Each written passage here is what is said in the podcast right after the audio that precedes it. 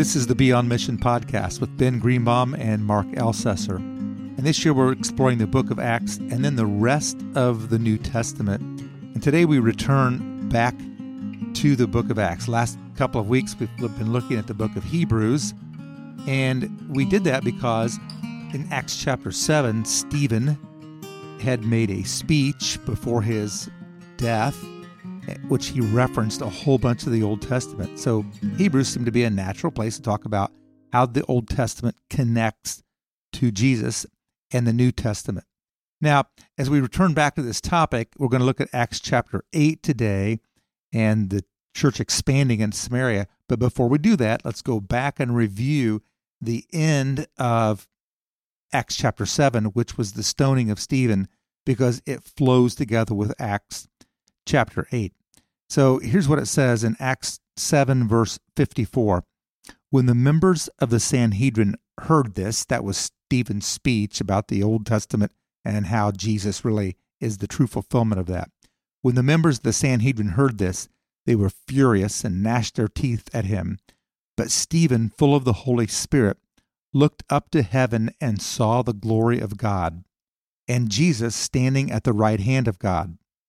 Look, he said, I see heaven open and the Son of Man standing at the right hand of God. I, this is a claim that, that would have been that Jesus was divine. He was God, if you could stand there. Verse 57 At this they covered their ears, and yelling at the top of their voices, they all rushed at him, dragged him out of the city, and began to stone him. Meanwhile, the witnesses laid their coats at the feet of a young man named Saul. That's a name to remember. While they were stoning him, Stephen prayed, Lord Jesus, receive my spirit. Then he fell on his knees and cried out, Lord, do not hold this sin against them. When he had said this, he fell asleep, that is, he died. So that was the, the martyrdom of Stephen. The very next verse, the beginning of Acts chapter 8, says, And Saul, there's his name again, Saul approved of their killing him. On that day, a great persecution broke out against the church in Jerusalem, and all except the apostles were scattered throughout Judea and Samaria. Godly men buried Stephen and mourned deeply for him, but Saul, there he is, began to destroy the church. Going from house to house, he dragged off both men and women and put them in prison. Those who had been scattered preached the word wherever they went. We're going to stop there for a moment.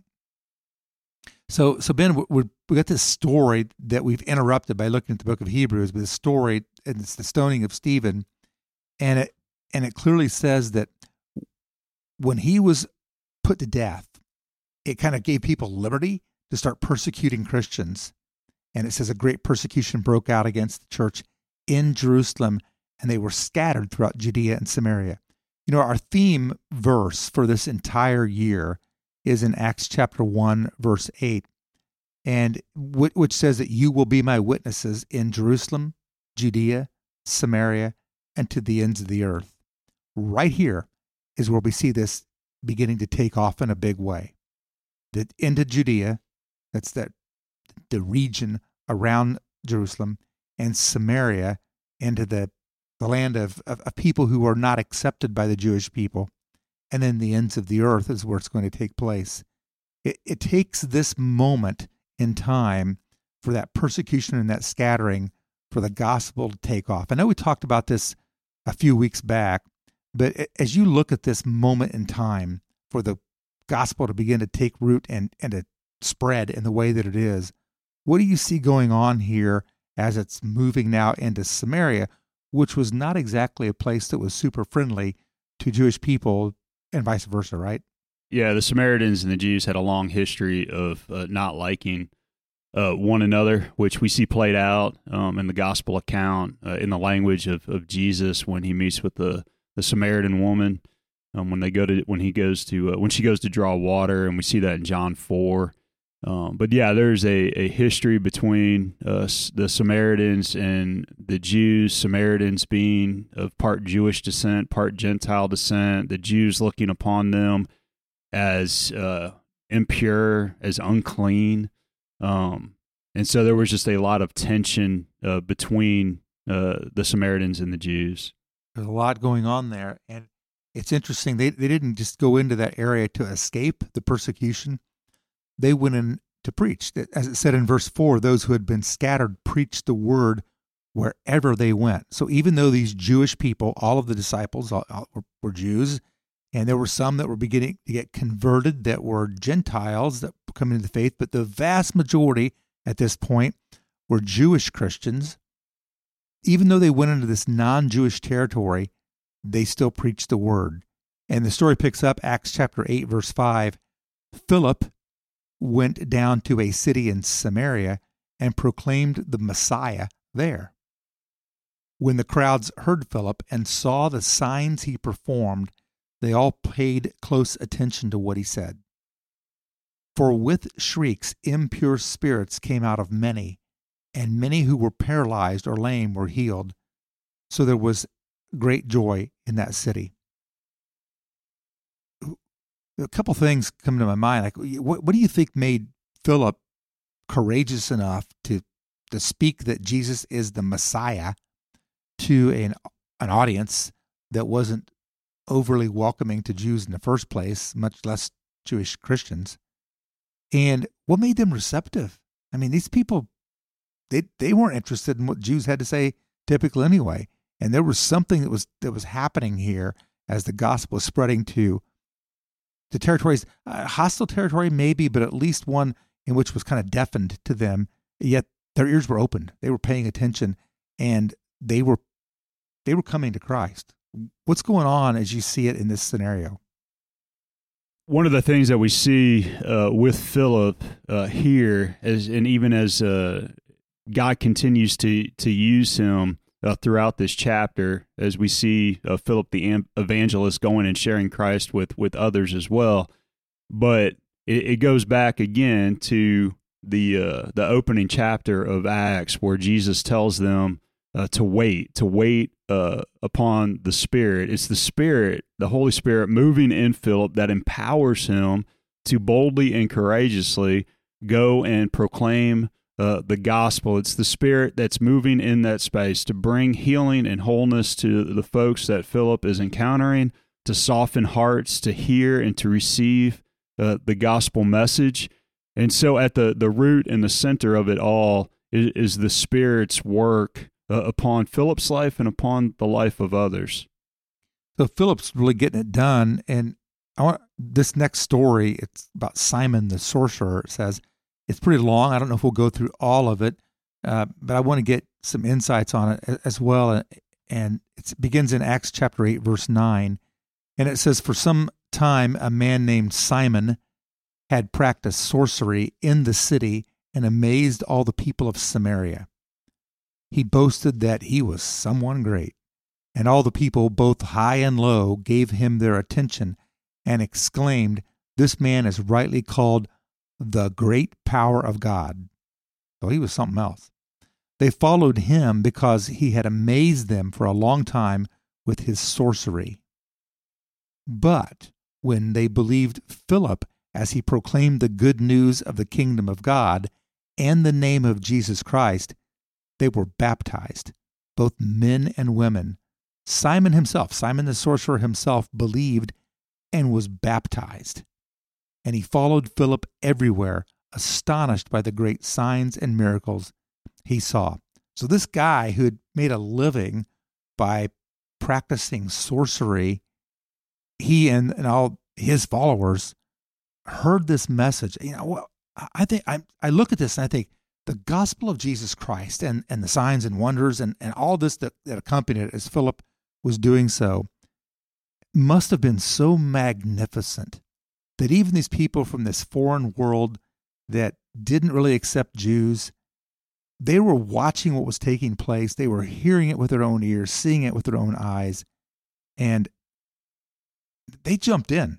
They, they jumped in with both feet. They were, they were ready to go.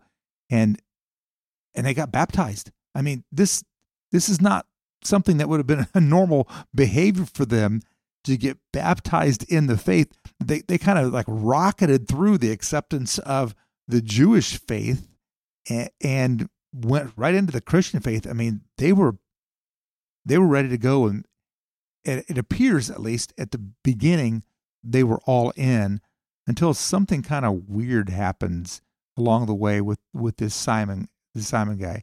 And can you give us, you know, what's the version like? What's the weird piece that happens with this guy as he's now leaving his life of sorcery and entering his life of being a follower of Jesus? And what what takes place in this story with this guy that that is something for us to take note of? I think today. Simon is a, you know, he's an attention seeker.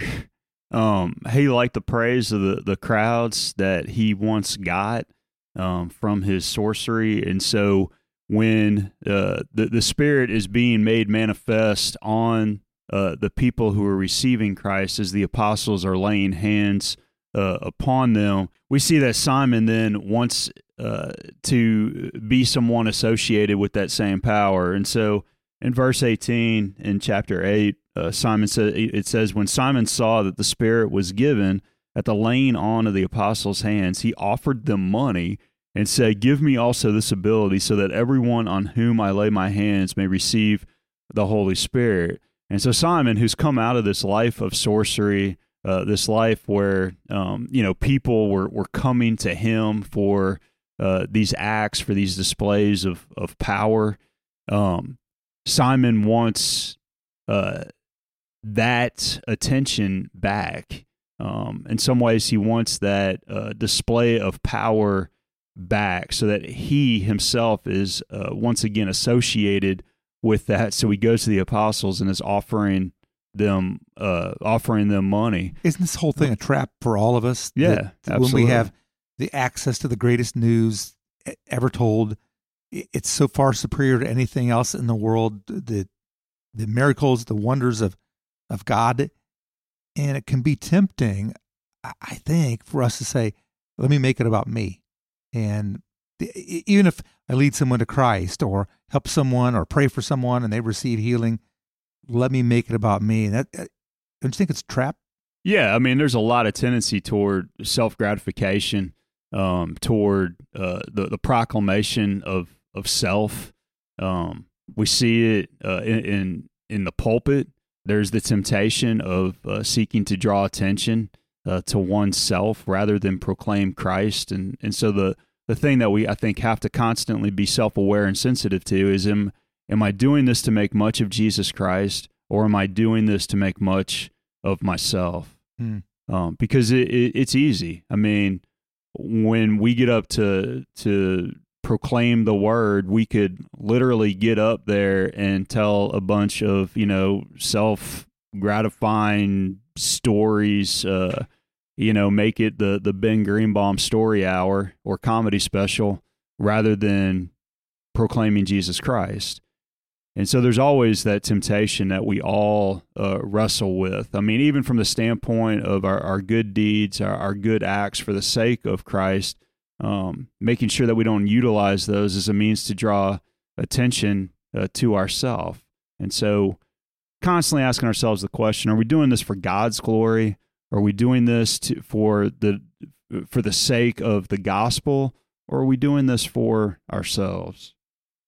It's it is a temptation in life that we all have to be aware of, no matter no matter what we're doing with this greatest news in the history of of the world the kingdom of God and all that comes with it to make sure that we remain humble as we lift up Christ rather than lifting up ourselves. Well, the story shifts a little bit. I mean, so Peter and John had come for that that peace, and they, they so they were there in Samaria, and it says they returned preaching the gospel in many Samaritan villages. So you can see, like all these people, Peter and John and Philip and others are are now taking the gospel outside of Jerusalem even outside of Judea and into non-Jewish territory, and things are beginning to to change in terms of what Christianity is going to be. Not simply a a movement for people who are Jews first, but for people who maybe are outside of that to some degree with the Samaritans and to a massive degree with others. And that would include Ethiopia, which is the next story beginning in Acts 8:26. I was in Ethiopia several years ago. I had the opportunity to meet with the the the man who's kind of like the Pope of Ethiopia, the Ethiopian Orthodox Church, and he was he was um, he's the man that, that leads it. And in waiting to do so, we were in this historical room with a bunch of oil paintings. And I remember this one in particular, this story in particular, because the guy who was describing it to me was pointing to this story and saying, This is the person who brought Christianity to Ethiopia. These, that was his rendition at that time. So I don't know if everybody believes it or not, but this this man who was kind of a a person that was helping us, our little team of Americans, get to meet with this person. He he was saying, "This is it. This is the story." And you go back in time to when they they believe the Queen of Sheba came. This guy that said that came to Solomon a thousand years earlier. That she brought the Jewish faith back, but this is the one who brought the Christian faith into Ethiopia. And today it's it's still largely a Christian nation. There's Muslim and there's other kind of influences there, but the Ethiopian Orthodox Church is is dominant in many ways in the nation, even to this day.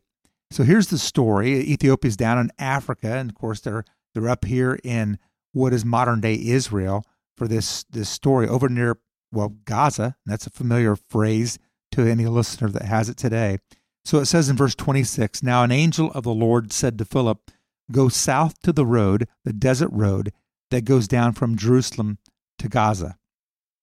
So he started out, and on his way, he met an Ethiopian eunuch, an important official in charge of the treasury of Kandake. Now, I thought it was Candace in my old translations growing up, but uh, I don't know even how to pronounce Kandake or Kandake. Or, but she's, they said the word means Queen of the Ethiopians. This man had gone to Jerusalem to worship, and on his way home was sitting in his chariot reading the book of Isaiah the prophet.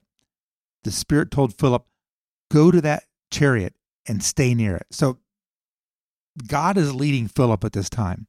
An angel had appeared to him, the Spirit is speaking to him, he's moving. And before I get into the story, I just want to comment on that a little bit how important it is to be led by God to be led by the voice of God, the presence of God. And Philip was in was tuned in to when an angel appeared to him, he paid attention. When the Spirit of God spoke to him, he paid attention. And I don't Ben, I don't think this is true just for people like Philip. I think that, that God still wants to speak to us today. He wants to communicate with us today. He's given us his Holy Spirit, and his Holy Spirit dwells in us to speak to us. I, I believe that script, when Scripture, when we read it, it comes alive, and we can pay attention to what it, to what God is saying to us in that. So there, I think there's a lesson. I think for at least for me in this, to learn how to listen to the voice of God before you act. So there's here's Philip. He wasn't even planning to go toward Gaza, and he did. And then he wasn't necessarily planning to talk to this Ethiopian guy, but the Spirit said, go to that chariot and just hang out there and see what happens. And there's something I think really profound in in Philip's obedience to what God wants him to do. Verse 30 Then Philip ran up to the chariot, heard the man reading Isaiah the prophet, and asked, Do you understand what you're reading? And the guy said, How can I unless someone explains it to me? So he invited Philip to come up and sit with him. And they some explanation uh, goes on and some things take place and the guy gets baptized. So as you're as you read through this story and you, I know you've done it many times, what stands out to you about this encounter that Philip has with this man from Ethiopia and what takes place in his life? I think the question that it prompts uh, in us is are we grieving the Spirit or are we being sensitive to the Spirit, moving and working uh, in our lives as we're abiding in Christ, as we're being refined into the likeness of Christ by the Holy Spirit? Are we being sensitive to the Spirit leading us to bear witness mm-hmm. to Jesus Christ? And I think that, as I've probably said before, we have a tendency, uh, sadly, within the Western church to operate more like secular humanists uh, than we do Christian. And so we oftentimes minimize the power of the Holy Spirit moving and working uh, within us um, to to lead us, to guide us, to set us free, to grant us the words to bear witness to Christ uh, to others. And I've seen it in my own life, things that um, to to watch and to see the Spirit move in miraculous ways. I have I've I've seen it early on in my in my Christian walk. This guy Jeff Koch really exposed me to the power of the Spirit moving and working uh, as we were in Chicago together and had opportunity to go out and to share the gospel. And and Jeff, uh, you know, spoke into my life about being an ambassador for Christ, opening up Second Corinthians five to me, and and and speaking into me about this is our call, this universal call that God has given us to go and bear witness to Christ, to be His ambassadors, to call people to be reconciled to God through Christ, and we would go out praying. And I remember one time we're praying and we're walking along the, the shores of Lake Michigan. And Jeff's like, the Spirit's telling me that we need to go talk to this guy. And so we just head over to this dude sitting on the rocks at, on the banks of Lake Michigan. And we start talking to him. Come to find out the guy is in a cult, um, comes to receive Christ as we're sharing the gospel with him. And then as we're getting ready to leave, uh, he's like, hold up, I feel like I need to tell y'all something. I just want you to know you've been an ambassador uh, for Christ hmm. to me today. And uh, I just about, you know, my jaw hit the, the ground as I listened to this guy speak and how the Spirit again moved in that space. And then there's been so many other times in life, uh, and some of those times have been just dramatic that are beyond explanation. When I was in uh, Medellin, Colombia in 2013, uh, to in in there to to go actually door to door with local congregations to share the gospel with folks. I saw the Spirit move in ways that were foreign to me, and it's in in in one of those ways.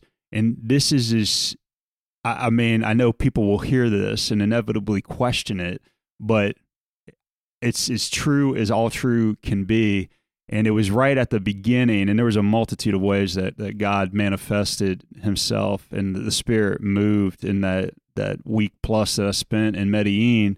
But when i first got to medellin they had they had gotten translators to work with us um, so that we could go door to door and communicate. Everybody speaks spanish so we could communicate with folks. And i know a little bit of spanish but not not a ton. And a lot of what i knew had kind of dissipated uh, over the years. And so uh, they they uh, got me connected with this young lady, Ruth. Ruth just loved herself some Jesus, but Ruth, Colombian native, um, knew you do very little English, and so they said, Ben, this is who your translator is going uh, to be. And so I was supposed to go sit with Ruth and share with her my story and kind of how I would lead into the gospel and share with her what I'd be saying, so she could become familiar with it so that we could go out, me and Ruth, to go share the gospel with folks. And so we meet together, and within about five seconds, I realized there is no way that Ruth is going to be able to communicate what I'm trying to say. Like, did not understand the words coming out of my mouth. And and at that time, my, my Spanish was so broken. I just could not grasp what she was trying to communicate to me so that we could kind of get on the same page. And I went that night legit. I spent about eight hours, I think, in prayer that night. And I'm like, Lord, this is going to be a dumpster fire. If Ruth and I go out tomorrow and go door to door, this is just not going to work. And so the next morning, the folks that I was I was with, I went to the guy that was kind of heading it up, and I was like, "Look, I was like, you've got to find me a different translator. That This isn't this isn't going to work. Ruth does not understand what I'm trying to communicate.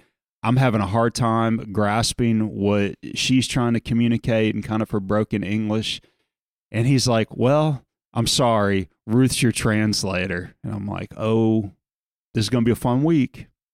So Ruth comes up to me and she's kind of smiling. It's kind of awkward at first. And she looks at me and I just said, I prayed all night.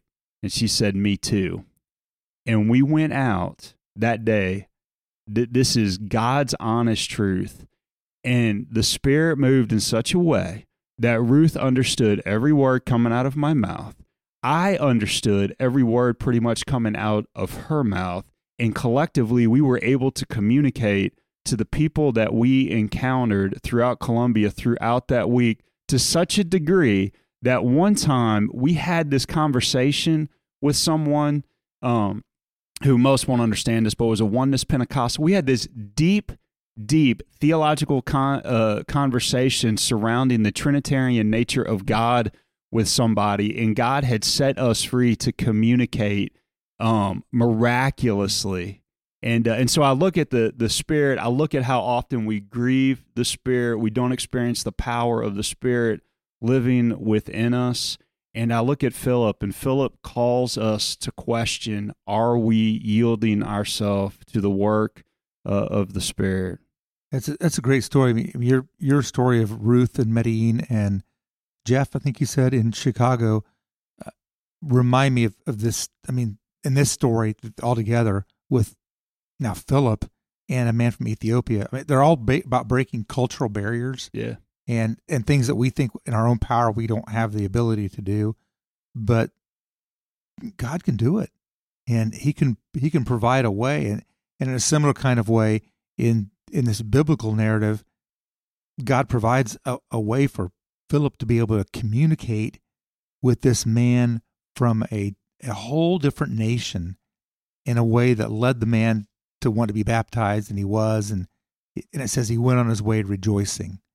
So it's it's this reminder that even when we're we're up against it and we feel like we have nothing to say, or the people around us aren't going to be able to hear what we have to say, or or, or whatever all the all the barriers that that are constructed sometimes by us or sometimes by the world god can overcome every single one of those and he he does it in our lives.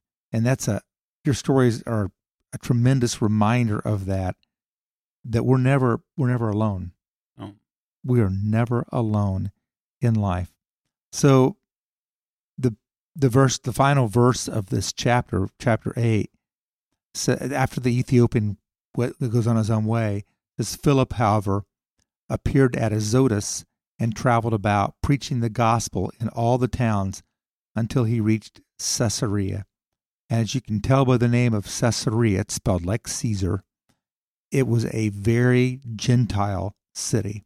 And if Jerusalem was a very Jewish city, Caesarea was a completely Gentile city there in Palestine, which is modern day Israel. It was there, but it was built by the by the Romans, and it was it was very very very Gentile. And so now we see the gospel just rapidly moving out of Jerusalem, Judea, Samaria, and now into the ends of the earth. And next time we'll be looking at what's almost unbelievable because at the beginning of this one, we talked about this man named Saul. Pay attention to him.